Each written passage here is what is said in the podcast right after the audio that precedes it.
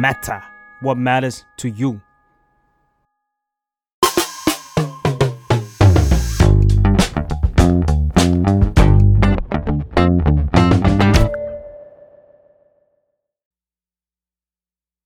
สวัสดีค่ะ ยินดีต้อนรับเข้าสู่รายการสัมภาษณ์นะคะ รายการสัมภาษณ์ที่จะพาไปรู้จักเรื่องราวที่เราอาจจะยังไม่เคยรู้เกี่ยวกับแขกรับเชิญนะคะ แล้วก็เอ่อสำหรับ EP ในวันนี้เนี่ยคิดว่าคนที่อาจจะติดตาม The Matter เนี่ยอาจจะแบบ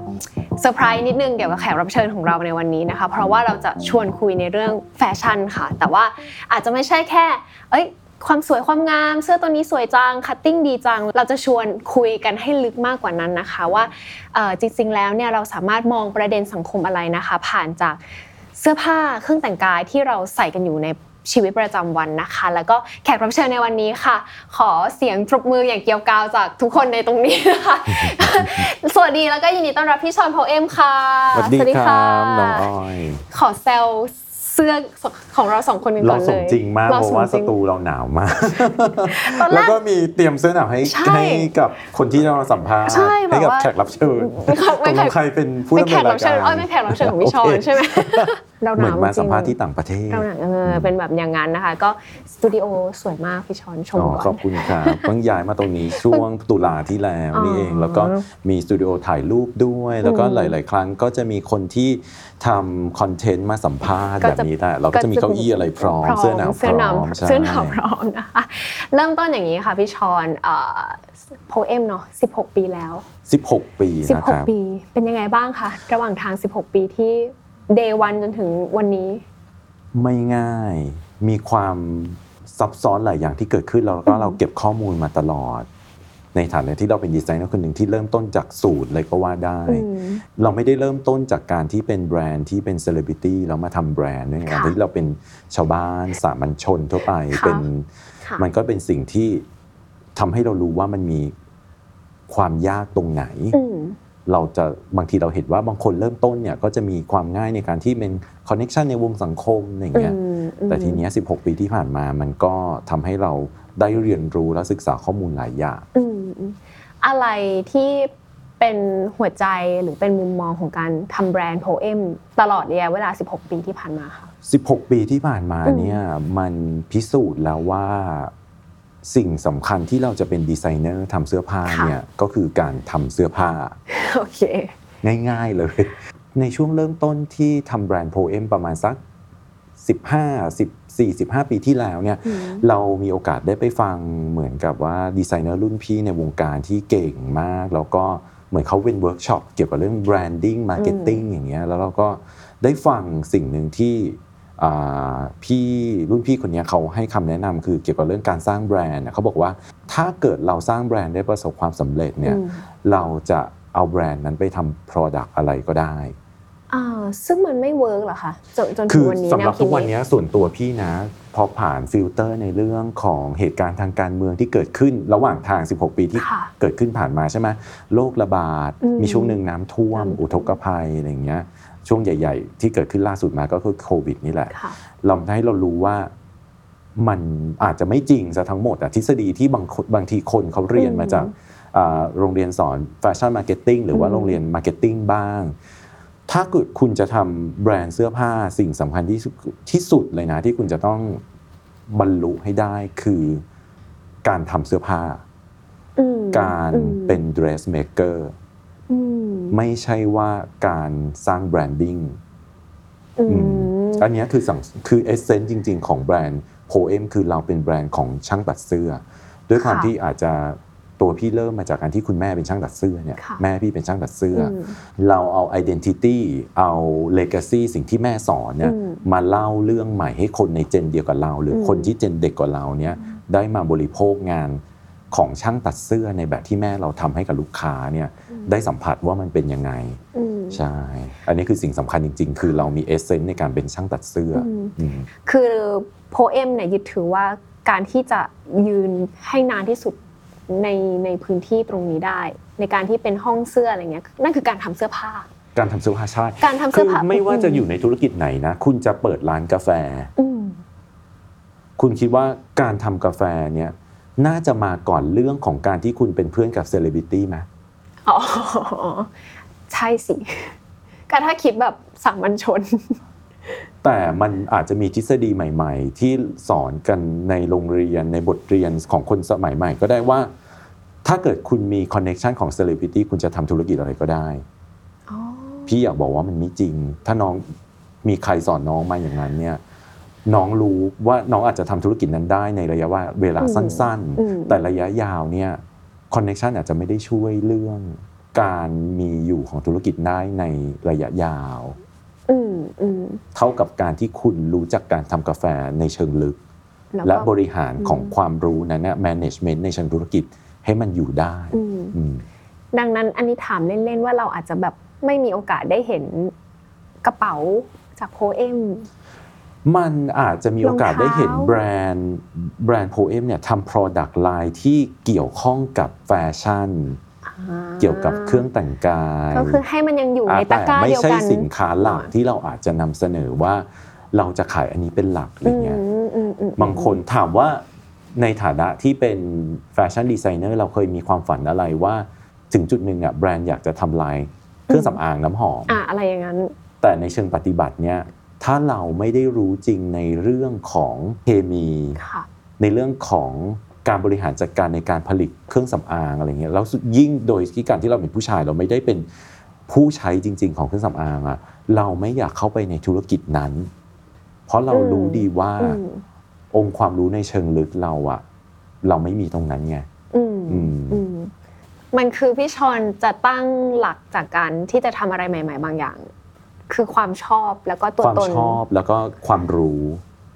ใช่ความชอบอย่างเดียวอาจจะไปไม่รอด แต่โอเคแต่การที่เรามีความรู้ในสิ่งที่เราชอบจะทำให้เราอยู่ในธุรกิจนั้นได้ได้นานอืมอืมอืมแล้วก็ 16 ปีของพี่อาจจะเป็นสิ่งที่พิสูจน์ว่า การที่เรามีความรู้ในสิ่งที่เราชอบอะมันจะทำให้เราอยู่ได้ค่ะอืมดังนั้นจุดยืนตลอดเวลาของโพเอม16 ปี มันมันมันจะเป็นอะไรบ้างไหมคะตัวตนของแบรนด์ที่ผ่านมา 16 ปีอะน่าจะเป็นเรื่องของการที่เรา นำเสนองานตัดเย็บเสื้อผ้าแบบที่แม่เราทำให้ลูกค้าของเราแม่แม่พี่ก็ 70แล้วไง73 74เนี่ยอืมคนในเจนนั้นเนี่ยเขายังไปหาช่างตัดเสื้ออยู่อืมมีเวลาว่าง เขาก็จะไปซื้อผ้าที่อืมบางลำพูอืมบ้าง ไปซื้อผ้าที่พหุรัตน์แล้วก็ไปหาช่างตัดเสื้อแม่พี่ก็เป็นช่างคนหนึ่งที่เขามาหา มันมีความละเมียดความละเอียดบางอย่างอยู่ที่ คนในสมัยนั้นที่ทุกอย่างมันช้ามันไม่มีโซเชียลมีเดียเขาเราไม่ใช่แค่แม่แม่พี่ตัดเสื้อนะ ลูกค้าทุกคนก็เคยเรียนตัดเสื้อมาอ๋อตัดเสื้อเองก็ได้นะอ๋อแต่ถ้ามันเจอช่างที่ทำให้สิให้สิ่งที่มันยากแล้วเขาเขาทำเองไม่ได้เนี่ยเขาก็จะมีช่างประจำตัวของเขาอืมมันมีความมันมีความสวยงามอยู่ในยุคสมัยนั้นอืมเกี่ยวกับงานตัดเย็บของช่างตัดเสื้อค่ะเพราะฉะนั้นพอ มันเข้ามาในยุคอินเทอร์เน็ตยุคดิจิตอลอะไรที่เราจะเล่าเรื่องอันนั้นให้กับคนในเจนพวกเราอะค่ะอายุ 40 30อืม20อะไรเงี้ยอืมได้ได้ได้มี experience เกี่ยวกับงานตัดเย็บที่ละเอียดอย่างนั้นไงถามต่อเลยดีกว่า เพราะว่าอย่างที่รู้กันดีเนาะว่าปัจจุบันแบบคนเจนใหม่ คนเจนเราอย่างเนี่ยคนที่อาจจะยังไม่ถึง 30เนี่ยเราเรารับข้อมูลโซเชียลเจมีนเดียเราเจนเราอาจจะไม่ใช่เจนเดียวกันก็ได้นะน้องอ้อย เจนเราเอาผู้ชมที่ดูอยู่เม้นต์มาเลยว่าาคุณอายุเท่าไหร่ว่อะไรอย่างเงี้ยนะคะอายุเท่าไหร่พี่อะสี่สิบแล้วไม่มันอยู่ที่แนวคิดเรื่องเจนอยู่ที่แนวคิดค่ะ ก็คือว่าเหมือนแบบเวลาเราจะเลือกซื้อเสื้อผ้าสักสักชิ้นหนึ่งไม่ว่าจะกางเกงรองเท้ากระเป๋าอะไรเงี้ยเราเรามักจะมองให้มันลึกกว่าความสวยงามอะพี่ชอน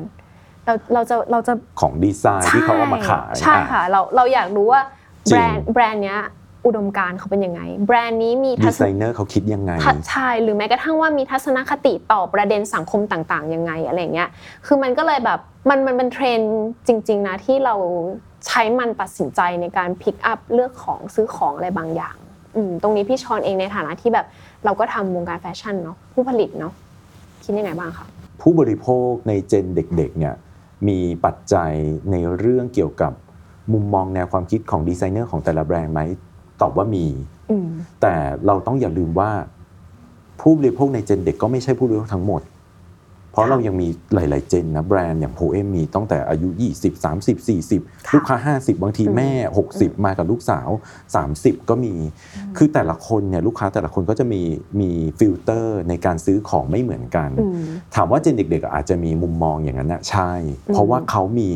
การค้นคว้าข้อมูลเชิงลึกเกี่ยวกับแบรนด์เกี่ยวกับตัวอืมดีไซเนอร์อืมว่ามีแนวความคิดยังไงเกี่ยวกับสังคมบ้างอืมแล้วมันเป็นสิ่งที่ทำให้เขาตัดสินใจว่าเขาอะจะบริโภคเขาจะเป็นเหมือนกับ เป็นพรรคเป็นพวกเดียวกับแบรนด์อืมที่เขาอยากจะซื้อของหรือเปล่าสนับสนุนสิ่งอะแบรนด์บางทีเขาจะบอกว่านี้แหละเขาอยากจะ support แบรนด์นั้นไหมค่ะด้วย ด้วยจุดยืนอาจจุดยืนทางมุมมองทางการเมืองหรือเปล่าอะไรเงี้ยหรือว่าเรื่องสิ่งแวดล้อมอะไรเงี้ยบางคนอืมถ้าวัสดุอะไรที่เป็นเครื่องหนังใช่ไหมผู้บริโภคกลุ่มที่เป็นเด็ก ๆ บางคนก็จะไม่ซื้อเลยนะ เพราะเขาจะสนับสนุนอะไรที่เป็นวีแกนอืมที่จะไม่เป็นเหมือนกับใช้วัสดุอะไรที่มาจากอืมหนังสัตว์อะไรเงี้ยก็มีใช่แต่เราต้องต้องรู้อย่างหนึ่งว่า ลูกค้าเนี่ยมีหลายเจนอืมไม่ใช่แค่หลายเจนยังมีหลายแนวความคิดด้วยบางทีคนเจนเด็กด้วยกันเนี่ย บางคนก็ไม่ได้เชื่อแบบนี้ไม่ได้คิดเหมือนกันใช่อืมมันไม่จำเป็นว่าเราจะต้องมาโฟกัสกลุ่มนั้นเป็นหลักอะสิ่งสำคัญคือตัวดีไซเนอร์ตัวแบรนด์อะต้องมีจุดยืนชัดเจน ไม่จำเป็นจะต้องพยายามจะเป็นจุดยืนไหน เพื่อจะเอาใจลูกค้ากลุ่มไหนหรอกอันนี้เป็นแต่ถ้าเราค่ะมีมีของเราอะอืมคนที่เขาติดตามแบรนด์เขาจะรู้เอง อืมอืมอืม หลาย ๆ คนอาจจะแบบรู้จัก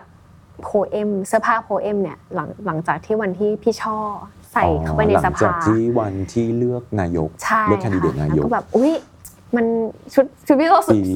2019ประเนาะมาณชุดสุดออมเบรที่ใช่ทุกคนพูดถึงอ่าทุกคนเพราะว่าพูดถึมันงเป็นข่าวการเมืองหรือเปล่า หรือว่าเพราะว่ามันเป็นคนในแวดวงของการเมืองที่หยิบปไปกใส่ติเนี้ยอืมไทยดีไซเนอร์จะไปไม่ถึงอืมแวดวงนี้ไงอืมแล้วก็ มันก็เป็นสิ่งที่ถามว่ามันเปิดประเด็นอะไรไหม มันอาจจะเปิด แต่มันก็ไม่ใช่ทั้งหมดหรอก เพราะว่าอืมคุณช่อเขาเป็นคนที่มี character อืมมีมุมมอง มีแนวค่ะความคิดอะไรที่ชัดเจนมากอืมมันก็อาจจะเปิด ถ้ามันเป็นนักการเมืองคนอื่นอืมมันอาจจะไม่มีใครพูดถึงเลยก็ได้เอออืมชวนคุยถึงเหตุการณ์หลังจากนั้นดีกว่าไอ้จำได้ว่าคนก็ ฮึมฮึมๆกันฮึมฮึมๆนี่ทางที่ดีนะคะ หมายถึงว่ามันมีทางที่ดีแล้วทางไม่ดีก็มีกลับมาคุยกันถึงชุดคุณชอบมากขึ้นว่า เอ๊ะมันยังไงมันแบรนด์ไหนเอ๊ะโพเอมหรอนู่นนี่นั่นอะไรเงี้ยตัวตัวพี่ชอนเองวันนั้นช่วงนั้นแบบ รู้สึกยังไงบ้าง เรารู้สึกยังไงเหรอ เรารู้สึกว่ามันเป็นสิ่งที่ใหม่ค่ะกับไทยดีไซเนอร์อ่าเพราะมันเป็นสถานการณ์ที่จริงอืมในสภาเนี่ยเป็น realistic situation ที่จริงที่สุดในในสังคมแล้วอะถ้าเราบอกว่าเราไปงานอีเวนต์น่ะมันจะมีคนที่คือมันไม่ fake identity ใส่หน้ากากอะไรเงี้ยอ่าอะสมมุติอ่าไปงานเปิดตัว event product อะไรเงี้ยก็ตามมันก็แต่งหน้าทาปากอะแล้วถ้าใส่ไปแบบชุดเดียวกันเลยกับคุณช่อวันนั้นอะก็ก็อาจจะไม่ก็ได้อาจมีจะไม่ได้ไม่ได้มีเด่นประเด็แต่นในสภาการอ่าที่ผู้หญิงคนหนึ่งเป็นผู้แทนราษฎรอืมยกมือและอืมไม่เปิดให้อืมพูดเนี่ย มันเป็นสิ่งที่ มันเรียวอะมันก็คือมีความจริงแท้ในสถานการณ์แล้วเราเราดีใจ เพราะว่ามันมีคนจริง ๆ แบบนี้ใส่อืมเราอืมในช่วงที่ผ่านมาบางทีเราเห็นดารานักแสดง บางทีก็เป็นเพรสบ้างเขามาค่ะยืมอืม หรือว่าบางทีก็สไตลิสต์มายืมให้เป็นการมันมันเป็นเรื่องของความสวยงามมากกว่าอ่าแต่นี่มันเป็นเรื่องฟังก์ชัน เพราะว่าเราไม่ได้รู้จักคุณช่อ เป็นการอืมส่วนตัวก่อนหน้านั้น แล้วเราค่ะก็ไม่รู้ว่าเขามาซื้ออืมอ เรารู้หลังจากที่เขาใส่อะไรอืเงี้ยมอืมแต่ก็บางคนก็จะบอกว่ามันก็จะแบบเป็นสปอนเซอร์อะไรเงี้ยใช่มีมีหลายความคิดเห็นมากตอนนั้นบางคนก็มีความคิดเห็นว่าเนี่ยหมดไปเท่าไหร่นะให้อืมคุณช่อเป็นเป็นพรีเซนเตอร์ให้อืมอะไรเงี้ย ใครก็คิดบางคนก็หลากหลายก็อืมเรื่องของมึงเอาไหนๆก็เข้ามาในเรื่องแบบสภาเรื่องการเมืองอย่างเงี้ยค่ะถามพี่ชอนหน่อยในฐานะแบบ ดีไซเนอร์เนาะแล้วก็เป็นทำแบรนด์ด้วยค่ะ เสื้อผ้าเนี่ยมันมันเกี่ยวข้องกับการเมืองหรือมันมันเกี่ยวข้องกับเรื่องสังคมยังไงบ้างดีกว่า เสื้อผ้ามันเกี่ยวข้องกับเรื่องการเมืองและสังคมยังไง เพราะว่ามันอยู่บนตัวของคนอืมแล้วคนคนนั้นน่ะถ้ามีมุมมองมีแนวความคิด และที่สำคัญถ้ามี action อะไรบางอย่างที่มันเกี่ยวข้องกับความเป็นไปของสังคมเนี่ยแน่นอนว่ามันจะมันต้องเกี่ยวกันอยู่แล้วอื มอืมอืมมันสำคัญด้วยว่าคนที่ใส่เสื้อผ้าของเราเป็นใครด้วยอืมแล้วเขามี action ยังไงอืมชุดที่คุณช่อใส่เนี่ยในครั้งแรกที่ใส่วันเปิดสภาเอ้ยวันเลือกนายกค่ะชุดนั้นน่ะมันยังไม่มีน้ำหนักเท่ากับครั้งที่สองที่เขาใส่อภิปรายไม่ไว้วางใจนอกสภานะการใส่ครั้งที่สองเนี่ยในในคดีอะไรนะ MDB ใช่ไหมอ๋อโอเคใช่จำได้ละวันจำได้ละอ่าจำได้นั่นแหละละนอกสภาแล้วก็ การใส่ครั้งที่สองเป็น message บางอย่างอืมเกี่ยวกับเรื่องเสื้อผ้าหรือแฟชั่นสักอย่างที่คุณช่อพยายามจะบอกอะไรบางอย่างเกี่ยวกับคนที่ติดตามเขาอะว่าอืมอันเนี้ยมันเหมือนเป็นยูนิฟอร์มของเขาในฐานะที่เป็นผู้แทนราษฎรเนี่ยอืมแล้วอันนั้นนะมันคือ achievement บางอย่างในฐานะที่พี่ดีไซน์เสื้อผ้าตัวนั้นแล้วมันไปถึงคุณช่ออืมอืมคือครั้งแรกอะมันเป็นสีสันมากกว่า แต่อ่า essence จริง ๆ ของเรื่องเนี้ยมันคือการ การที่เขาใส่อภิปรายไม่ไว้วางใจนอกสภามากกว่าอืมและในมุมมองของตัวพี่เองนะอืมพี่รู้สึกว่าการใส่ครั้งที่สองอะการรีไซเคิลเนี่ยในเรื่องของการ management เรื่อง budget เนี่ยอืมการใส่ครั้งที่สองมันทำให้การใส่แต่ละครั้งอะหารสองไงอืมใช่ไหมอืมแต่ในเรื่องของการสื่อสารเนี่ยมันมีอะไรบางอย่างบอกว่าการที่คุณใส่ชุดนี้ที่ดีไซน์มันชัดขนาดเนี้ย ครั้งที่สองเนี่ยบางคนเขาจะถือว่าใส่ซ้ำหรือเปล่าอืมเรดคาเพ t เนี่ยดาราจะไม่ใส่ชุด ombre ชุดเดิมซ้ำแน่ๆเพราะมันชัดมาก แต่เนี้ยการใส่ซ้ำโดยที่มีนัยยะบางอย่างเนี่ยมันเหมือนกับว่า Thai designer กับความเคลื่อนไหวของสังคมอะมันไปถึงกันแล้ว มันมา connect เจอกันแล้วใช่ใช่ไหมคะใช่อืมอืมแต่ก็อันนั้นคือชุดพี่ช่อเขาซื้อเองใช่ไหมคะใช่ เพราะมันซึ่งคนก็จะบอกว่าสปอนเซอร์อะไรอย่างเงี้ยคือโพเอมต้องบอกตอนนั้นก่อนยังว่าเป็นอนาคตใหม่อยู่นะอ่าใช่ไหมอนาคตใหม่เราเราเราจะเจอใช่แบบว่าโพเอมอนาคตใหม่ ถ้า search ใช่ keyword นี้คือแบบขึ้นเลย ใช่คือมันไม่ใช่แค่คุณช่อต้องบอกก่อนว่า ต่อให้เซเลบริตี้เราไม่เคย offer ไปสปอนเซอร์ใครโพเอ็มอ๋อพูดเลย เราไม่เคยส่งชุดไปให้ใครอ๋อ ส่วนใหญ่จะเป็นเหมือนถ้าเรามีคอลเลกชันใหม่ ก็จะมีเซเลบริตี้หรือว่ามีสไตลิสต์บางคนก็ d ดเ e c t มาเองคุยกับพี่ว่าอยากใส่ชุดนี้ในอีเวนต์นี้ ถ้าเราเรา happy ที่จะให้เขาเราก็จะให้เขาอืมหรือว่าบางทีแม้กระทั่งเซเลบริตี้เองบางทีเขาก็มาซื้อก็มีนะอืมมันไม่ใช่ว่ามันไม่ควรคิดว่าดีไซเนอร์มีแต่จะส่งชุดให้ดาราทั่วประเทศอะไรอย่างเงี้อืยมหรือใครมัก็ไม่ตามควรที่จะมีแล้วกระแสดีไซสังเนอร์คก็มไม่ควรทำอย่างนั้นน่ะอื มมันคุณส่งไป ทุกคนส่งไปสุดท้าย มันไปแขวนอยู่ที่บ้านเขาว่า คุณเกรงใจ พื้นที่ที่บ้านเขาบ้านเขาสวยๆต้องมามาเก็บชุดของคุณแล้ว สุดท้ายมันไม่ได้ใส่เนี่ย มันกลายเป็นขยะนะ ที่เขาก็อ่าทิ้งไม่ลงเพราะเขาเกรงใจคุณ หรือแม้กระทั่งเขาใส่แล้ว เขาไม่ได้ใส่อีกอะ่ะมันก็กลายเป็นอะไรที่มันไม่ใช่เสื้อผ้าแล้วว่า แต่เราพูดเลย 16 ปีโพเอมไม่เคยทำแบบนั้น ถ้าเกิดเขาอยากใส่เรามี press ถ้าเขาติดต่อมาเราส่งให้ทำให้ใหม่ก็ได้ ถ้าไซส์เขาใส่ press sample ไม่ได้ไม่ได้อะไรเลยนะทำให้เขาใหม่ได้ แล้วคนแบบไหนที่โพเอมจะ happy ถ้าเขาติดต่อมาแล้วเขาแบบเอ้ยอยากใส่ชุดนี้ค่ะไปที่นี่ คนแบบไหน character แบบไหน ตัวตนแบบไหนที่ที่ที่แบบเราไม่ได้เราเราจะเลือกเราไม่เราไม่เคยตื่นเต้นกับ Media Exposure เราไม่ได้ดูยอดไลค์อ่า ต่อให้มียอดไลค์350 ล้านอะสมมติ ถ้าวันหนึ่งคิมคาเดเชียน DM มาดีเอ็มเลยดีเอ็มหาโพเอแต่มเลถ้ายเขาอยากใส่ในชุดที่เรารู้สึกไม่เหมาะกับเขาเราก็อาจจะไม่ได้ให้ก็ได้นะ มันอ่าอ่เราไม่ได้ตื่นเต้นกับอ่า Media Exposure ไงเราเลยอืมจุดนั้นมาแล้วอืมเราอาจจะเป็นแบรนด์ที่อยู่มานาน แล้วเรารู้สึกว่าคุณค่าจริง ๆของของการที่เราเป็นดีไซเนอร์มันอยู่ตรงไหนอะแต่ถ้ามี ดารานักแสดงบางคนหรือว่าเซเลบริตี้ก็ได้หรือคนคนที่เป็นบุคคลสาธารณะที่มี character ที่เราคิดว่าตรงกับแบรนด์ อย่างอืมวันก่อนที่ผู้จัดการของโบกี้ไลออน DM มาเนี่ยโอ้โหคือดีใจมากเพราะว่าชอบโบกี้ไลออนมากแล้วอยากให้นางใส่โพเอมมากเพราะรู้สึกว่านางเป็นคนเก่งอะอืมอืมนางเป็นคนที่เป็นคนจริงที่เก่งแล้วก็ค่ะอืมเรารู้สึกว่าตัวเราตแฮนปปี้ที่ character ชัดใช่มีเราอยากจะเห็นคนแบบนี้ใส่ชุดของเราอะไรแบบนี้อะไรเงี้ยมากอืมและการที่เขาเลือกที่จะใส่ชุดของเรา เพราะเป็นโจทย์ของการที่เขารู้สึกว่าชุดของเราเนี่ยไปเป็นสิ่งที่เข้าใจอืมตัวเองสำหรับเขาเนี่ยนี่เป็นอืมสิ่งที่ดีอืมน่าจะคนประมาณนี้เราถึงจะใช่แฮปปี้ใช่แต่ว่ายืนยันว่าไม่เคยส่งให้เราไม่ดาเคยราส่งเราไม่เคยยอดส่งไลค์ใช่สิบเอ็มห้าเอ็มไม่มีไม่ไม่ส่งนะเพราะว่าเราเราเกรงใจเขาด้วย โดยเฉพาะถ้าดาราน้องๆเด็กๆแล้ว เราเขาเห็นว่าเขาเคยเจอกับเราบางเออเขาเคยรู้จักเราแล้วอืมเราอายุมากกว่าเขาไงเขาก็จะเกรงใจอะไรเงี้ยอืมแล้วถ้ามีความรู้สึกที่จะต้องมาใส่ให้เพื่อจะแท็กลงรูปให้บางทีเรารู้สึกว่ามันสิ้นเปลืองเวลาและพลังงานของเขาอะเอาเอาจริงๆไว้ว่าบางทีการที่เราสุ่มหรือว่าเราแรนดอมส่งให้กับดาราที่อาจจะยอดฟอลเยอะๆอะถ้าเขาไม่ได้ชอบ เสื้อผ้าเราจริงๆอะมันมันก็เสียใจอยู่เนาะพี่ชอนแล้วเขาไม่เลือกจะหยิบมาใส่หรือว่าอะไรใช่ มันก็อาจจะเป็นอย่างนั้นเราเนอะเสียใจด้วยสุดท้ายมันกลายเป็นมันเป็นขยะที่อยู่ตรงนั้นเออทำให้เขาลำบากใจอีกอยู่ในอยู่ในห้อง 50 ตารางเมตรของของบ้านเขาอืมอืมอืมอืมอืมย้อนย้อนกลับตอนกรณีในสภานิดนึงค่ะ ตอนนั้นทุกคนก็แบบอะอย่างที่รู้ๆกันเนาะว่าแบบ เอ๊ะโพเอมนี่ยังไงนะ อนาคตใหม่เปล่าก้าวไกลหรือเปล่าอะไรอย่างเงี้ยค่ะมันมีราคาอะไรที่ต้องจ่ายไหมคะ หลังจากที่แบบ คุณช่อที่เป็นแบบราคาที่ต้องจ่ายเป็นในเรื่องของคำถามที่สังคม โดยเฉพาะสังคมแฟชั่นดีกว่าเเราจะรู้ดีว่าวงการแฟชั่นมันเป็นยังไงเงี้ยมันเป็นมันเป็น โลกของคนกลุ่มเดิมคนกลุ่มเดิมๆที่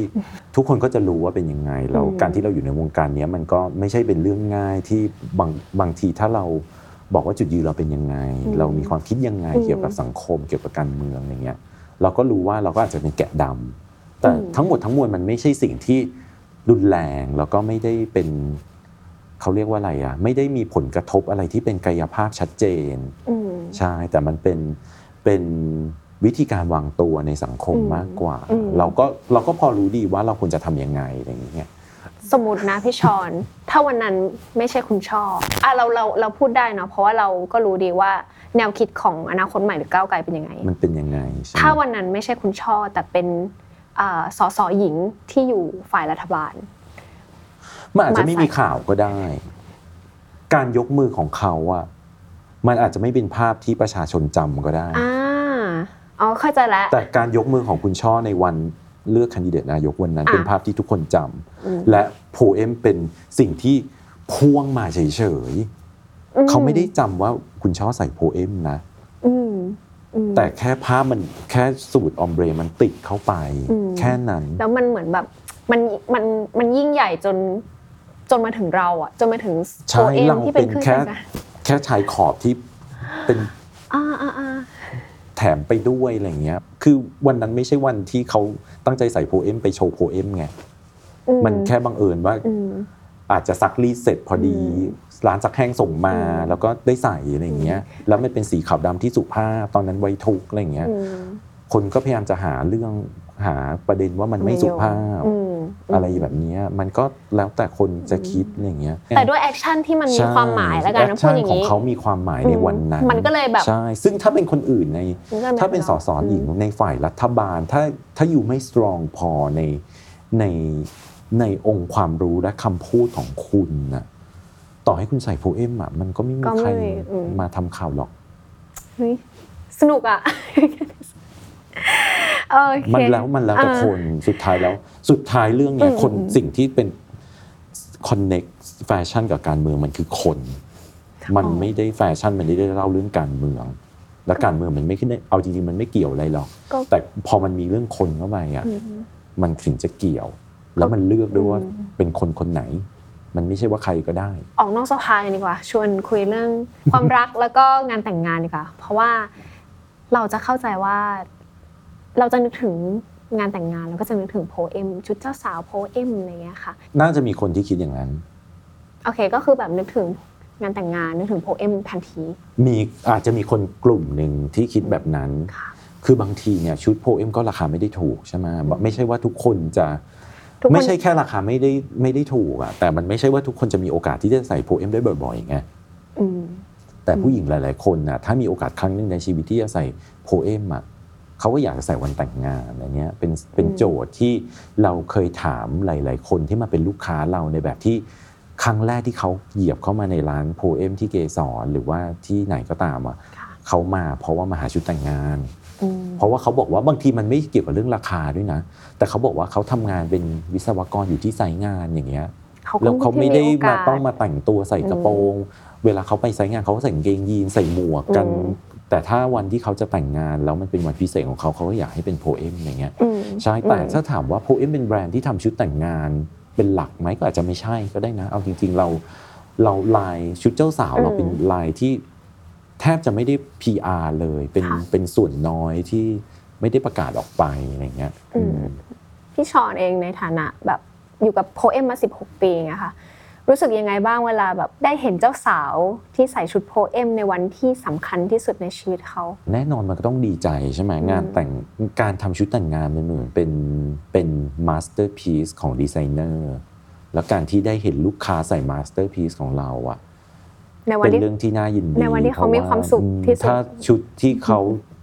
ที่เขาคิดว่าเป็น ultimate ของชีวิตเขาอะแล้วเราได้เป็น ultimate ของของการทำชุดนั้นน่ะ แน่นอนดีไซเนอร์ก็ต้องดีใจ แต่ทีเนี้ยมันก็ขึ้นอยู่กับการตีความในเรื่องงานแต่งงานนี่แหละอืมว่าแต่ละบ้านแต่ละครอบครัวเขาตีความเรื่องงานแต่งงานยังไงอืมอันนี้เป็นสิ่งที่ในฐานะดีไซเนอร์ที่เคยทำชุดแต่งงานมาเยอะเหมือนกันนะเราก็จะเจอว่าแต่ละบ้านน่ะมีมุมมองที่ไม่เหมือนกัน ดังนั้น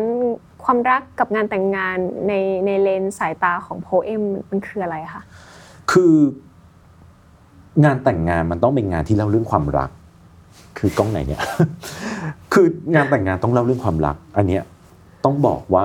สิ่งสำคัญของการจัดจัดงานแต่งงาน คุณต้องเล่าเรื่องความรักของเจ้าบ่าวกับเจ้าสาวอืมแต่งานแต่งงานสมัยเนี้ยบางทีมันไม่ได้เล่าเรื่องความรักไง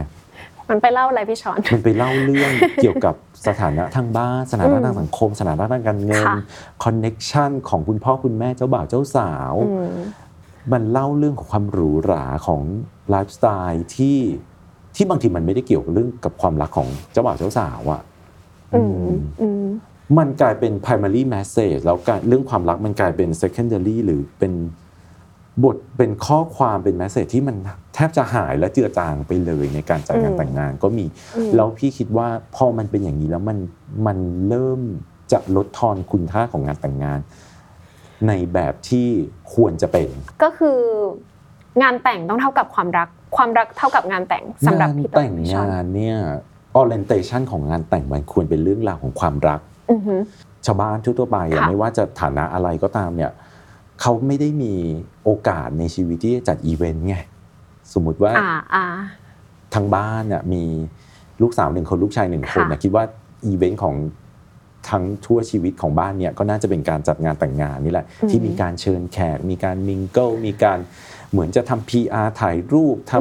ำลงโซเชียลมีเดียอะไรอย่างงี้ใช่ไหมแล้วทีเนี้ยพอจะจัดอีเวนต์ของบ้านนั้นนะบางทีมันจะมี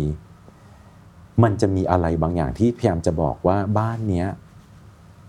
คอนเน t ชันคือคนนี้นะประธานเป็นท่าน เป็นท่านท่านหนึ่ง ท่านท่านหนึ่งที่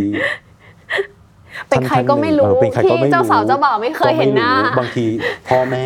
ค่ะก็ไม่รู้แต่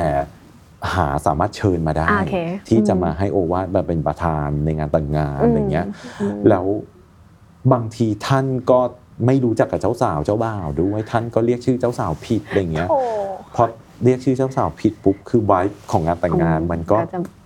บูดบูดๆมันหอยก็กร่อยแล้กลอยวว่าอืมฟังแล้วมันดูเป็นเป็นเรื่องเกี่ยวกับ generation เรื่องวัเกี่ยวกับ generation หรือเกี่ยวกับความเชื่อด้วยอืมถ้าเกิดงานแต่งงานคนจีนหลาย ๆ บ้านก็จะรู้ว่าอย่างพี่อะเป็นลูกจีนเจนสามอืมเหมือนเจนอากงอาม่าอพยพมาค่ะอะไรอย่างนี้ใช่ไหมเจนสองพ่อแม่พ่อแม่เราก็โตที่อืมไทยอย่างเงี้ยเราก็จะรู้ว่ามันจะมีชุดข้อมูลที่เราหลาย ๆ บ้านก็จะเจอแบบแบบเดียวๆกัน คนเจนสามเวลาจะออกแบบบ้านจะซื้อบ้านก็อยากได้บ้านโมเดิร์นอย่างเงี้ยในขณะที่ในเจนพ่อเจนแม่อยากจะบ้านยุโรปบ้านหลุยส์อะไรอย่างเงี้ย มันไม่ใช่แค่เรื่องบ้านหลุยส์บ้านโมเดิร์นไงมันเป็นเรื่อง culture งานแต่งงานด้วยอืมชุดแต่งงานที่เลือกด้วยอืมแต่ทีเนี้ยมันจะมีประเด็นขัดแย้งคือบางที พ่อแม่ในเจนสองแม่เจ้าสาวอะเป็นผู้มีอิทธิพลกับค่ะการเลือกทุกอย่างในงานแต่งงานของเจ้าสาวอะอืมอันเนี้ยก็จะมีถ้ามี gen gap เกิดขึ้นแล้วมี conflict เกิดขึ้นค่ะน่ะมันจะเราจะทำงานยากละอืมเราจะรู้ว่าถ้าเกิดเจ้าสาวเนี่ยเถียงกับแม่เนี่ยบางทีทำงานยาก ถ้าไม่เถียงเลย บางทีเราก็ทำงานยากอืม เออเราเราเรื่องความความต่างของเจนเนี่ยค่ะ อย่างที่พี่ชอนเล่าเนาะมันมันมันมันมีผลต่อเรื่องชุดเรื่องการมองชุด ตรงนี้เองในฐานะแบบมุมมองแบรนด์อะไรอย่างเงี้ยค่ะ เราเอาเรื่องเรื่องประมาณนี้ไปไปประยุกต์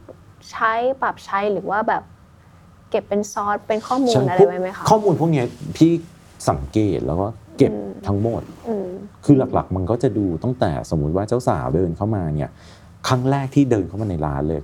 เซลล์ที่ยังบางทีพี่ไม่ได้เจอครั้งแรกค่ะเซลล์จะจะมีแอบเก็บข้อมูลทุกอย่างว่าอืมเจ้าสาวมากับใครอืมแม่หรือมากับแฟนอืมหรือมากับแม่พร้อมแฟน หรือมากับเพื่อนแต่ไม่มีผู้ใหญ่ไม่มีแฟนอืมวายเป็นคนละแบบค่ะดีไซน์ต้องเป็นคนละแบบแน่อ่าๆถ้ามาส่วนใหญ่เราจะเจอลูกสาวโพอ่าเจ้าสาวโพเอ็มเนี่ยจะมากับแม่ค่ะแม่แม่เจ้าสาวนะอืมหรือบางบ้านถ้าเกิดซับซ้อนอย่างนั้นจะมากับแม่เจ้าบ่าวและแม่เจ้าสาวด้วยมคือทั้งหมดทั้งมวลไม่ได้บอกว่าถ้าฝั่งแม่มาเยอะเราจะยากนะบางบ้านมีแม่เจ้าบ่าวเจ้าสาวมาเนี่ยกลับทำงานง่ายอืม แต่บางบ้าน ถ้ามันมีแนวความคิดที่ขัดแย้งกันเกิดที่เกิดจาก generation gap เนี่ยมันจะทำงานยากค่ะแม่สมัยที่แม่แต่งงาน แม่อยากจะแต่งในงานแบบนี้อืมบอลรูมอืมแชงเดเลียโรงแรม5ดาวค่ะแขก1,000คนอืมแต่เจ้าสาวอยากแต่งงานที่เป็นเหมือนกับ งานแต่งงานตอนบ่าย แสงกลางวันนี่ ชุดเป็น casual ง่ายๆ สนามหญ้าใช่สนามหญ้าอืมมีดอกไม้นิดหน่อยค่ะเป็น casual wedding ออืย่างเงี้ยมอืมถ้าอย่างเงี้ยมันจะคือบางทีเขาก็จะคนแต่งสมัยนี้ก็จะแต่งงานอะแบ่งเป็นสองรอบเลย รอบเพื่อนใช่กับรอบผู้ใหญ่อืมมันก็ได้หมดนะ มันก็ไม่ได้ผิดอะไร มันขึ้นอยู่กับว่า ตัวตนจริง ๆ ของคุณน่ะมันมีความสุขกับแบบไหน อืมอืมอืม ซึ่งเจ้าสาวบางคนก็จะมีความสุข ถ้าได้ทำให้พ่อแม่มีความสุขไงอ่าเอออะไรแบบนี้ใช่ก็มี คือสมัยเนี้ยไม่รู้คิดไปเองหรือเปล่าคะคือแต่ก่อนเราก็จะคิดภาพชุดเจ้าสาวที่แบบฟูฟูๆใหญ่ ๆฟ่องๆอะไรเงี้ยแต่บางทีบางงานเฮ้ยเขาเรียบเรียบๆบางๆ แนบตัวก็สวยดีอะไรเงี้ย คือมันก็มีความหลากหลายเพิ่มมากขึ้นเหมือนกันของชุดเจ้าสาวเนาะ ชุดเจ้าสาวเอาจริงๆมันก็เป็นได้หมดแต่บางทีอืมใส่กางเกงได้เลย ใส่กางเกงได้หรือว่าถ้ามันเป็น อุ้ยถ้าช่วงโควิดนะมันบางทีมันก็มีชุดที่เป็นเห็นเจ้าสาวใส่เสื้อเชิ้ตผ้าลินินอืมอืมอืมแล้วก็กางเกงเป็นคล้ายๆกางเกงเลอย่างเงี้ยอืมอืมแต่วายของงานทั้งหมดแต่แขกทุกคนก็จะแต่งตัวเหมือนกันเหมือนแขกทุกคนใส่ชุดสีขาวมาออืย่างเงี้ยมอืมมันก็ทำได้มันขึ้นอยู่กับว่า คนที่เขาไปงานวันนั้นน่ะสิ่งที่เขาได้เห็นได้สัมผัสอะถ้ามันเป็นเรื่องของความรักของคุณสองคนมันคืองานแต่งงานอืมก็กลับมาที่เดิมใช่อืม เอเซนส์ของงานแต่งงานคือเรื่องความรัก ไม่ใช่เรื่องหน้าบัญชีที่บ้านว่ามีเงินเท่าไหร่ หรือว่ารู้จักกับท่านไหนบ้างก็สรุปง่ายๆก็คือทำให้วันนั้นมันมันมันมีความรักมากที่สุด ไม่งั้นเราผ่านเวลาผ่านไปแล้วมองกลับมาเราจะจั๊กจี้กับมัน ใช่ เพราะว่าเวลาพอเราเป็นดีไซเนอร์พอนานเข้าเนี่ยมันไม่ใช่แค่เรื่องงานเป็นแบบไหนแล้วบางทีชุดที่เราดีไซน์ไปเมื่อ10ปีที่แล้วเนี่ยบางทีเรากลับมาดูรูป เราก็จะรู้สึกว่า ในยุคนั้นมันอาจจะค่ะโอเค แต่ในยุคนี้เราอาจจะรู้สึกมันเยอะเกินไปหรือเปล่าอืมมันจั๊กจี้อืมเหมือนกันเลย ถ้าเกิดอืมคุณลองจัดงานแต่งงานแบบที่มันไม่ได้ oriented อยู่ที่เรื่องความรักค่ะนะ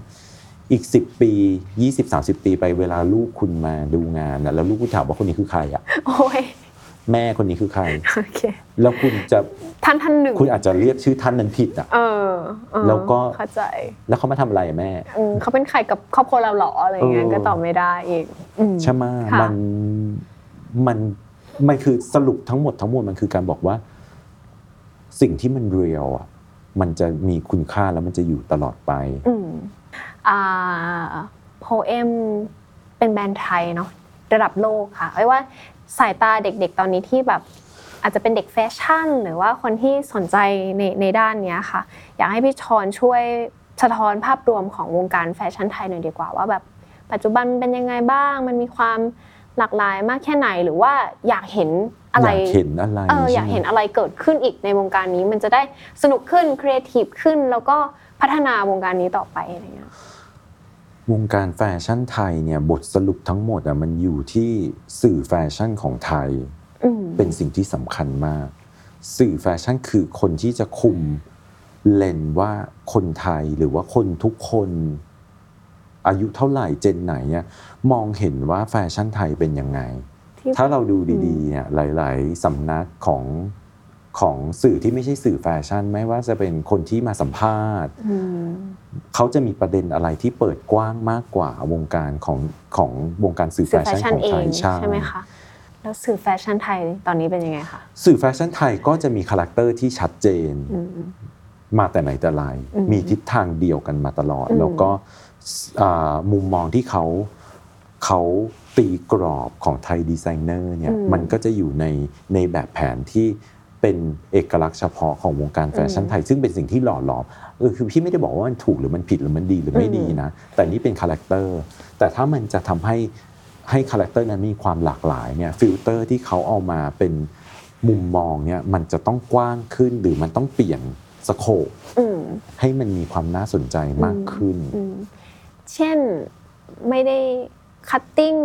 แบบนี้เท่านั้นถึงจะได้ลงสื่อแฟชั่นไทย อันนี้พยายามยกตัวอย่างให้แบบบางทีว่ามันจะมีมากขึ้นสิ่งที่เห็นมากที่สุดเนี่ยก็คือการนำเสนอเรื่องการใช้ผ้าไทยอะไรเงี้ยอ่าทิศทางของการนำเสนอของเรื่องการใช้ผ้าไทย มักจะเป็นทิศทางของนำนำเสนอของความหรูหราอืมกลุ่มชนชั้นสูงอะหรือว่าอ่ากลุ่มคนอ่าเฉพาะกลุ่มอ่ากลุ่มค่ะคนเล็กๆกลุ่มกลมเดิมๆอะไรเงี้ย อืมซึ่งบางทีมันก็ไม่ไม่ใช่ทั้งหมดอะมันไม่ใช่ความหลากหลายของการที่ชาวบ้านตาสีตาสาจะเอาผ้าไทยมาใช้ได้อย่างน่าสนใจอะไรอย่างเงี้ยอืมเรียกว่าโลกมันกว้างกว่านั้น โลกแฟชั่นไทยตอนนี้มันมันไปไกลไกลกว่านั้นแล้วมันไปไกลกว่านั้นไหม มันก็อาจจะมีความหลากหลายความน่าสนใจได้มากกว่านั้น เออ เรารับรู้แฟชั่นไทยแบบไหน ก็เท่ากับสื่อไทยนำเสนอแบบไหนจริงๆอะ ใช่เรามองว่าแฟชั่นไทยเป็นยังไง เพราะว่าใช่สื่อไทย สื่อแฟชั่นไทยนำเสนอแบบนั้นใช่มะ คือเราแบบไม่เคยเห็นเท่าไหร่ว่า เอ้ยคุยเรื่องสังคมผ่านเสื้อผ้า คุยเรื่องอะไรเงี้ย คือมันน้อยแล้วกันนะพูดอย่างนี้ดีมันกว่าอาจจะน้อยมันอาจจะใช่น้อยแล้วมันอาจจะแบบเบาๆอะอืมมันไม่ มันไม่สะใจเท่าไหร่อะไรเงี้ยใช่คือถ้าสมมติว่าตรงนี้ช่องตรงมันนี้ไม่ลึกดีกว่าต้องใช้เอคำอว่าใช่มันไม่ลึกมัมันนไม่ไม่มันไม่ลึกและมันไม่ไม่ชัด อืม เพราะว่าวิถีที่เป็นอืมเอกลักษณ์เฉพาะตัวของของวงการแฟชั่นไทยก็จะเป็นแบบนี้ ซึ่งมันก็อาจจะเป็นจุดเด่นก็ได้นะ แต่ถ้าอยากให้มันหลากหลายขึ้น สื่อเองก็ต้องหลากหลายไปด้วย ใช่ มันอาจจะต้องมีสื่อแฟชั่นที่ที่นำเสนออะไรที่หลากหลายมากกว่านี้อะไรเงี้ยอืมอืมทีนี้ค่ะ อยากฝากอะไรถึงแบบเด็กๆที่กำลังเรียนแฟชั่นอยู่อย่างนี้ดีกว่า ว่าแบบ ต้องต้องมีเรื่องอะไรที่แบบควรรู้ในอนาคตบ้างเรื่องที่อยากจะฝากอืมให้กับน้องๆ ที่อยากมาเป็นดีไซเนอร์เนี่ยมันเป็นเรื่องเดียวที่ทุกสื่อถามก็จะตอบแบบนี้ในเรื่องของ pollute pollution การที่อืมอุตสาหกรรมแฟชั่นสร้างมลภาวะเป็นพิษให้กับโลกมากที่สุดนะอืมถ้าเราถ้าเราดูดีๆเนี่ยไอ อุตสาหกรรมของงานแฟชั่นที่เป็นงานสิ่งพิมพ์เนี่ยงานพิมพ์ผ้าเนี่ยอืมมันเป็นเทคนิคการออกแบบที่สร้างมลภาวะที่น่ากลัวให้กับโลก แล้วก็โดยเปอร์เซ็นต์แล้วเนี่ยที่เรียงออกมาเนี่ยมันมาจากอุตสาหกรรมแฟชั่นแฟชั่นมากที่สุด เพราะฉะนั้นสิ่งที่อยากฝากเกี่ยวกับน้องๆดีไซเนอร์เนี่ยวงการดีไซเนอร์เนี่ยมันมักจะมีความเข้าใจผิดว่า คุณเป็นใครคุณมาจากไหน คุณก็มาเป็นแฟชั่นดีไซเนอร์ได้อืมสำหรับซึ่งพี่ชอนอาจไม่จะใช่ไม่อะค่ะใช่ก็ได้อืมถ้าเกิดมันมีปัจจัยในเรื่องมลภาวะอันนี้อยู่อืมต่อให้คุณเพิ่งเรียนจบมา สมมุติว่ามีที่บ้านให้ budget มาก้อนหนึ่ง50ล้าน มาทำแบรนด์แฟชั่นอืมแล้วการทำแบรนด์แฟชั่นมันตอบโจทย์ที่คุณได้มีสปอตไลท์ในสังคมในอืมแวดวงอืมสังคมอะไรก็ตามแต่ แต่ถ้าหนึ่งธุรกิจแฟชั่นของคุณน่ะมันไม่ตอบโจทย์ในในเชิงการเงิน ภายในระยะเวลาสัก 3-4 ปี คุณต้องพิจารณาพิจารณาตัวเองได้ใหม่แล้วว่าคุณควรออกจากธุรกิจนี้ไป เพราะในทุกปีที่คุณอยู่ในธุรกิจนี้ต่อไปเนี่ยคุณกำลังสร้างมลภาวะที่น่ากลัวให้กับโลกอืมใช่เพราะฉะนั้นน้องๆดีไซเนอร์ทุกคนต้อง รู้ดีว่าตราบใดที่คุณยังทำอาชีพนี้อยู่ มันคือมลภาวะ ถ้าคุณไม่ตอบโจทย์ให้กับมุมมองในธุรกิจในเชิงการเงินแล้วเนี่ยถ้าดีไซน์แล้วก็แบรนด์ของคุณมันไม่ได้สร้างความเคลื่อนไหวอะไรให้กับสังคม ไม่ได้มีแมสเซจอะไรให้กับสังคมเลย มันยิ่งบอกว่าสิ่งที่คุณทำเนี่ยมันไม่มีคุณค่า คือเราไม่ได้หมายถึงว่า สุดเฮ้ท้ายแล้วคุณสร้างแต่มลภาวะ ใช่คือเราไม่ได้หมายถึงว่าเฮ้ยคุณจะต้องไปสนับสนุนฝ่ายการเมืองนู่นนี่นั่นขนาดนั้น แต่ว่าแค่เรื่องเล็กๆอย่างเรื่องสิ่งแวดล้อม ใช่ หรือแม้กระทั่งแบบอะไรอย่างเงี้ยมันมันก็เป็นสิ่งหนึ่งที่ที่มีความหมายแล้ว แต่ว่าถ้าคุณยังอาจจะแบบไม่ไม่ได้พิจารณาตรงนี้ใช่ทำทำไปวันใช่ๆทำแบรนด์ไปเฉยๆคิดว่าแบบเออฉันมีเงินจากที่บ้านอะไรเงี้ยก็ก็จะรอดอะไรเงี้ยคือ คือบางคน มันมีคนที่มองแฟชั่นเป็นธุรกิจเป็นเม็ดเงินมากก็มีอืมมันก็ดีในแบบหนึ่งค่ะแต่ในเชิงศิลปะในเชิง artistic เนี่ยอืมมันก็อาจจะไม่ได้มีปรากฏการณ์เกิดขึ้นที่น่าสนใจค่ะแต่ถ้าบางคนมองว่ามันเป็นศิลปะซะอย่างเดียวเลยอะโดยที่ไม่ได้มองในเชิงธุรกิจหนึ่งในมอง physical อะไรต่างๆ management ต่างๆเนี่ยมันก็มีมีความ ก็อาจจะอยู่ยาก ก็จะอยู่ยากในอีกแบบหนึ่งอืมอื ใช่ไหมแต่ค่ะทั้งสองเนี่ยอย่าลืมว่าทั้งสองฝ่ายเนี่ยมันสร้างมลภาวะไปพร้อม ๆ กันอืมคุณจะเอาคอนเซปต์ในการสร้างแบรนด์ของคุณว่ามันเป็น sustainability ก็ได้อืมในเรื่องของการการเป็นคอนเซปต์ green ก็ได้ ไม่ใช้วัสดุอะไรที่สร้างมลภาวะก็ได้อืมมันก็อาจจะเป็นสิ่งที่น่าสนใจ แต่คุณต้องมั่นใจว่าคุณไม่ได้เอาคอนเซปต์เนี้ยมาเพื่อสร้างมีเดีย exposure อย่างเดียวอืมเพราะมันอาจจะเป็นคอนเซปต์ที่ในช่วงแรกอะ สร้างมีเดีย exposure ที่น่าสนใจ แต่ถ้าผ่าน 2-3 ปีไปแล้วคุณยังไม่อยู่ คุณออกนอกลู่นอกทางไม่ทำตามคอนเซปต์เดิม ซึ่งมันเป็นคอนเซปต์ที่จะอยู่กับมันได้ยากมากเนี่ยอืมมันมันก็อาจจะทำลายคุณค่าของตัวคุณเองอืมดีไซเนอร์หลาย ๆ คนที่ที่อยู่ในวงการแฟชั่นอย่าง Stella McCartney เนี่ยที่เขาเป็นวีแกนมาตั้งแต่วันแรกจนวันเนี้ยเขายังเป็นวีแกนอยู่เนี่ยคือในฐานะดีไซเนอร์เนี่ยพี่นับถือเขามากเพราะว่ารู้สึกว่ามันเป็นสิ่งที่ ไม่ง่ายเลยอืมที่คุณจะยึดเอาคอนเซปต์นี้ในการออกแบบคุณมาตลอด 20 ปีเนี่ยอืมเวลาเรานึกถึงแบบดีไซเนอร์อันนี้อันนี้ก็อาจจะเป็นหัวอาชีพแหละที่แบบว่าเราเข้ามาในพื้นที่แห่งนี้อืมเพื่อ privilege บางอย่าง มันจะทำให้เราเดินได้ง่ายขึ้นต่อเมื่อเรามี connection ใช่ วงการดีไซเนอร์เป็นแบบนั้นไหมคะวงการดีไซเนอร์เป็นอย่างนั้นหลาย ๆ วงการที่เกี่ยวกับศิลปะอืม เกี่ยวกับการออกแบบบางทีมันจะเป็นอย่างนั้นอืมแล้วก็แน่นอนแฟชั่นนี้หนักหนักเลย ต้องคำความเข้าใจอย่างหนึ่งว่ามันไม่ได้พิสูจน์คุณค่าค่ะในฐานะที่คุณเป็นดีไซเนอร์นะอืมมันอาจจะเป็นสิ่งที่ทำให้คุณทำงานได้ง่ายอืมอืมแต่มันไม่ได้บอกว่าคุณมีคุณค่าในฐานะดีไซเนอร์มากกว่าอ่าแบรนก็ด์คืออื่นอ๋อโอเค คุณอาจจะรู้จักผู้ใหญ่คนนั้นคนนี้ แต่ว่าถ้าคุณไม่ได้ ทำผลงานหรือว่าใส่ตัวตนใส่ใส่สุดในในสิ่งที่ทำอะอืม คุณก็อาจจะไม่สักเซสก็ได้ นี่คือใช่นี่คือสิ่งที่พี่ชอนใช่ คิดแบบนี้ใช่ไหมมันมีอะไรหลายอย่างที่การที่พี่อยู่มา 16 ปีมันจะเห็นนะว่า success เนี่ยมันไม่ได้วัดกันใน 2-3 ปีอะพอเราผ่านทั้งสยามไฟไหม้เหตุบ้านการเมืองน้ำท่วมโควิดเนี่ยมันจะมี loop cycle บางอย่างที่เกิดขึ้นที่มันบอกว่ามันจะมี ดีไซเนอร์บางบางแบรนด์ที่ต้องปิดตัวไป เพราะเหตุผลบางอย่างบางทีเขาก็ไม่ออกมาประกาศหรอกว่าปิดเพราะอะไรอืมแต่ความที่ช่างเสือกไงเราก็สืบหมดอืมเราก็เป็นคนที่หาข้อมูลเก่งอือะมแล้วสุดท้ายก็มันเราก็จะไปเจอก็ถูกว่ามันมีประเด็นอะไรบางอย่างอืมที่เขาเริ่มต้นทำแบรนด์เสื้อผ้าจากการที่เขาไม่ได้ต้องการจะทำเสื้อผ้า แต่ต้องการ spot บางอย่าง ต้องการ power หรือ energy บางอย่างที่ได้จากการเป็นดีไซเนอร์ทำเสื้อผ้าเนี่ยสปอตไลท์บ้าง หรือว่า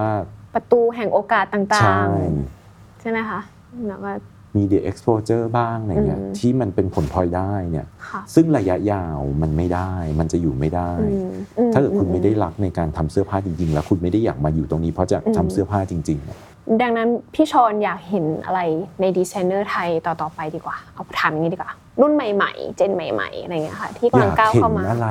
ในดีไซเนอร์ไทยเหรอ รู้จักใช้เทคโนโลยีกับกับการออกแบบของเขาอะอาจจะเป็นเรื่องในการตัดเย็บก็ได้ลายพิมพ์อะไรก็ได้แล้ว เทคโนโลยีตัวนั้นเนี่ยมันอาจจะกลายเป็นนวัตกรรมที่มันเป็น signature ของเขาอะไรเงี้ยคือในต่างประเทศอะเราเห็นหลาย ๆ คนที่ทำขึ้นมาได้ เรารู้สึกว่าเฮ้ยมันน่าตื่นเต้นน่าขนลุกมากอืมที่เราก็เป็นดีไซเนอร์เราเห็นดีไซเนอร์อายุแบบ 25อะไรเงี้ยเรารู้จักที่จะใช้เทคโนโลยีอืมอันนี้เรื่องแรกเป็นเรื่องเทคโนโลยี เรื่องที่สองอยากจะเจอดีไซเนอร์ที่ ลองเล่นกับเกม Media Exposure อะอืม เพราะสังเกตดีๆว่าดีไซเนอร์เด็กๆ หลายๆ คนจะเข้าเข้ามาในในเกมโซเชียลมีเดียด้วยพยายามจะดันให้มีดาราเบอร์ใหญ่ใส่เซเลบใส่แล้วก็เป็น pattern ว่าได้รูปไปขายของอืมบางทีเรามองว่ามันเป็นวงจรอุบาทว์นะอืมมันเหมือนคุณค่าจริง ๆ มันไม่ได้อยู่ที่ตัวชุดอ่าแล้วไงอ่าคุณค่าจริง ๆ มันเดินกลายไปอยู่ที่ที่บุคคลใช่มอยู่ที่ตัวคนนะแล้วค่ะมันเหมือนกับ เป็นแบรนด์ดีไซน์ไทยดีไซเนอร์ที่เป็นซอมบี้อะมันไม่มีวิญญาณ มันมีแค่ร่างที่เดินได้อะไรเงี้ยอืมเกม media exposure ที่ถ้ามีดีไซเนอร์เด็กๆที่มองออกแล้วหลุดจากตรงนี้ได้อืมอะแล้วพิสูจน์บางอย่างด้วยเทคโนโลยี การนำเสนอวนตนวัตกรรมกับอืมการตัดเย็บเขาได้อะน่าจะเป็นสิ่งที่น่าสนใจมากอืมอืมอะหรืออาจจะมีเราก็ได้แต่เราอาจจะยังไม่เห็น อาจจะไม่ไม่อาจจะยังไม่ได้เจอกันไม่ได้รู้จักกันอะไรอย่างเงี้ยอืมอืมแล้วยังดีไซเนอร์เขาควรจะผูกแบรนด์ตัวเองกับเรื่องสังคมไหมคะในยุคต่อๆไปเนาะแบบลองทำนายมันอนาไม่คตจำเป็นอย่างแรกคำตอบคือไม่จำเป็นอืมไม่ต้อง ไม่ต้องพยายามไม่ต้องที่พจะยาแบบยามเออจะมีคอนเทนต์โอ้ยเกี่ยวกับมุมมองทางการเมืองอืมไม่ต้องพยายามที่จะมีจุดยืนอะไรอย่างนู้นอย่างนี้อือหือ ถ้าเป็นตัวของตัวเอง ก็ให้มันออกมา สิ่งที่สำคัญอย่างหนึ่งของการเป็นดีไซเนอใช่ร์ไหมคะคือต้องเป็นตัวของตัวเอง ถ้าจะ conservative ก็ได้ แต่คุณจะต้องพิสูจน์ว่าความคิด conservative ของคุณมันดีกว่าคนอื่นๆยังไง พิสูจน์ด้วยเหตุผลด้วด้วยเหตุผลและการ action ที่มันอืมเป็นกายภาพอะอืมมันไม่จำเป็นว่าดีไซเนอร์เด็กจะต้องเป็นประชาธิปไตยอะไร ต่างต่างๆๆทุกอย่างสองขั้วมันจะมีข้อดีของแต่ละขั้วอืมบางทีความ conservative อาจจะเป็นสิ่งที่น่าสนใจก็ได้นะ ถ้าดีไซเนอร์ gen คุณเป็นเป็นสาย liberal กันหมดอะอุ้ยลองคิดภาพตอนนั้นนะแต่วงการแฟชั่นตอนนี้มัน conservative กันหมดไง โอเคเข้าใจโอเคหลักๆก็คือต้องอืมเป็นตัวของตัวเองแล้วต้องมีเหตุผลมา support อืมเราต้องมี action ที่พิสูจน์ให้ได้ว่า สิ่งที่เราคิดเนี่ยมันมีเราเห็นด้านดีของมันด้วยเหตุผลอะไร อืมแค่นี้เอง อืมก็น่าจะสนุกขึ้นเนาะวงการแฟชั่นต่อต่อๆไป ใช่สุดท้ายค่ะอยากให้พี่ชอนขมวดให้เราฟังนิดนึงว่า เราสามารถมองเรื่องอื่นๆ นอกจากความสวยงามบนเสื้อผ้า ได้ยังไงบ้าง เรื่องสังคมที่มันซ่อนอยู่เรื่องสิ่งแวดล้อม เรื่องการเมืองเรื่องอชนชั้น สถานะต่างๆอะไรเงี้ยคือมันมันดูเป็นโลกคนละใบเนาะแต่สุดท้ายแล้วแบบมันสื่อสารด้วยกันได้ มันบอกอะไรบางอย่างได้มันมันแน่นอนมันบอกได้อยู่แล้ว คือบางทีมันไม่สามารถบอกได้ด้วยภาพของ product สินค้า ถ้าเรามองว่ามันเป็น product แห่ง entertainment ซื้อเพราะว่ามีความสุขที่จะช็อปมา แต่ถ้าเรามองมันมิติของว่าเราเป็นส่วนหนึ่งของ ของปี 2013 2023 ดีไซเนอร์ในใน gen เนี้ยมีมีใครที่ออกแบบอะไรมาบ้าง แล้วดีไซเนอร์แต่ละคนมีแนวความคิดยังไง แนวความคิดในในเรื่องมุมมองของสังคมนะนี่บางทีก็จะผ่านว่ามุมมองของสถานะ status ของผู้หญิงในสังคมเป็นยังไง ก็มีอืมอืมอืมหลักๆเพราะดีไซเนอร์จะทำงานอยู่กับอ่าผู้หญิงโอเคเยอะกว่าอืมเนี่ยแล้วบางทีอะไรตรงเนี้ยมันก็จะบอกอะไรหลาย ๆ อย่างได้ว่า จุดยืนของ ของเราในฐานะผู้บริโภคก็ตามหรือดีไซเนอร์ก็ตามอะมันไปถึงไหนแล้ว คืออมเราไม่อืมไม่น่าหรือไม่ควรจะมีความคิดในปี 2023 ที่เหมือนตัวเราเองในปี 2013ไหมหรือ 2003ไหมอืมอืมแล้วบางทีการเป็นดีไซเนอร์เนี่ยมันต้องเล่าตรงนี้ แล้วบางทีลูกค้าเรามาตั้งแต่ปี 2013อะ2006 เปิดแบรนด์อะยังตามกันมามันต้องโตมาด้วยกันอะมันไม่ใช่อืมโตแค่แก่แค่ร่างไง สมองความคิดมุมมองสังคม มันอืมต้องเปลี่ยนไปด้วยไงอืมมันอืมมันแค่นั้นเอง อันนี้คือพยายามพูดให้มันง่ายอะยังติดคำตอบติดใจคำตอบพี่ชอนเมื่อสักครู่ค่ะว่าไม่ติดถ้าสมมติว่าคุณจะเป็นดีไซเนอร์ที่เป็นคอนเซอร์เวทีฟไม่ติดไม่ติดคุณก็แล้วแต่ต้องพิสูจน์ว่าคอนเซอร์เวทีฟเนี่ยมันดีกว่ายังไง คุณเห็นด้านดีของคอนเซอร์เวทีฟเออยังไง มีอะไรมีอะไรคุที่ณจะโต้แย้ใช่งที่จะก็องโต้แย้งแล้วคุณแปลมันออกมาเป็นคอลเลกชันของเสื้อผ้าได้ไหมอืมหรือว่าคุณมีมี คนที่มาใส่แล้วเป็น spokesperson ที่เล่าเรื่องของความน่าสนใจของมุมมอง conservative ของคุณได้ยังไงอืมอืมมันอาจจะมีก็ได้นะ หรือไม่แน่วันหนึ่งพี่อาจจะเล่าเรื่องของความงามของ conservative ก็ได้อืมบางทีอะสมมุติอย่างเช่นเรื่องชุดนิสิตอย่างเงี้ยพี่จบจุฬาอย่างเงี้ยจะบอกว่าจะให้นิสิตไม่ต้องแต่งยูนิฟอร์มทั้งหมด มันก็ไม่ได้จะเราก็ไม่ได้เห็นด้วยทั้งหมดนะโอเค อาจจะมีวันที่สมมติเรียนถาปัดอย่างเงี้ยต้องไปดูไซต์งานอย่างเงี้ยอาจจะไม่ต้องอืมหรือว่าบางทีมันจะมีวันที่เป็นสตูดิโอดีไซน์ที่เราต้องเข้าทำแลบทำอะไรอย่างงี้ที่มันเละไปหมดเลยอะบางทีเราอาจจะต้องใส่ชุดไปชุดที่มันลำลองหน่อยอืมอะไรเงี้ยก็ได้อืมแต่ถ้างานพิธีการสมมุติว่าต้องเจออาจารย์อย่างเงี้ย เจออาจารย์ที่ปรึกษา เราส่วนตัวพี่ก็คิดว่าพี่จะใส่ชุดนิสิตนะอืม ต่อให้คุณจะบอกว่าคุณสมัยใหม่ คุณจะตัดผมทรงอะไรก็ได้อืมจะไม่ใส่ชุดนิสิตแต่พี่รู้สึกว่าในตัวพี่พี่จะใส่อืมแล้วถ้าสมมติเพื่อนพี่ชอนอ่าไม่ใส่ชุดนิสไม่ไม่ใส่ชุดนิสิตแต่ว่าใส่กางเกงขายาว เสื้อดูเรียบร้อยเลย แล้วก็ไปหาอาจารย์ด้วยกันได้ไหมคะได้อ่าเราจะไม่เราเราอาจจะถามแต่เราจะไม่แย้งอ่าปัญหาอย่างหนึ่ง ของโลกโซเชียลมีเดียเนี่ยอืมอืมมันนอกจากคนจะพูดทุกอย่างที่คิดอะคนมันพิมพ์ทุกอย่างที่คิดโอเคแล้วก็ไม่ได้จำเป็นจะต้องพิมพ์เลย แล้วความเห็นความคิดมันไม่ได้มีคุณค่าไม่ได้สร้างอะไรขึ้นมาเลย อืม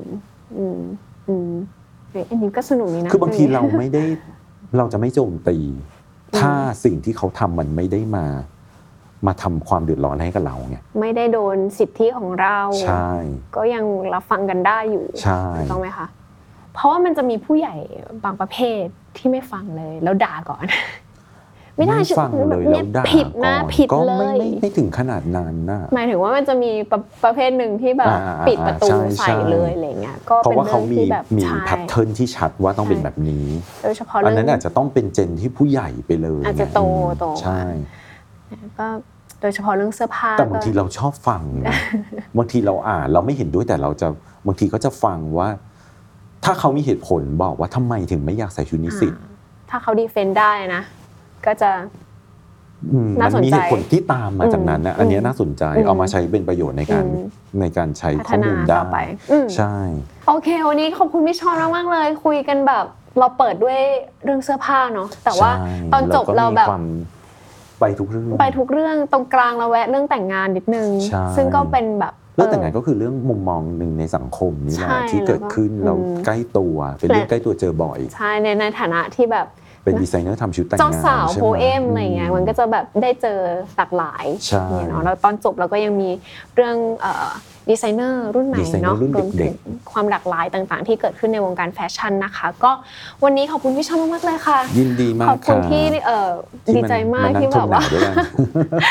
มาเยือน POEM นะคะ ก็เอ่อฝากติดตามนะคะรายการสัมภาษณ์นะคะ ได้ใน EP หน้านะคะ ไปดูว่าเราจะชวนใครมาคุยอีกนะคะ แล้วก็ชวนเขาคุยเรื่องอะไรนะคะ วันนี้อ้อยแล้วก็พี่ชอนไปก่อนละค่ะ สวัสดีค่ะ ขอบคุณครับเย้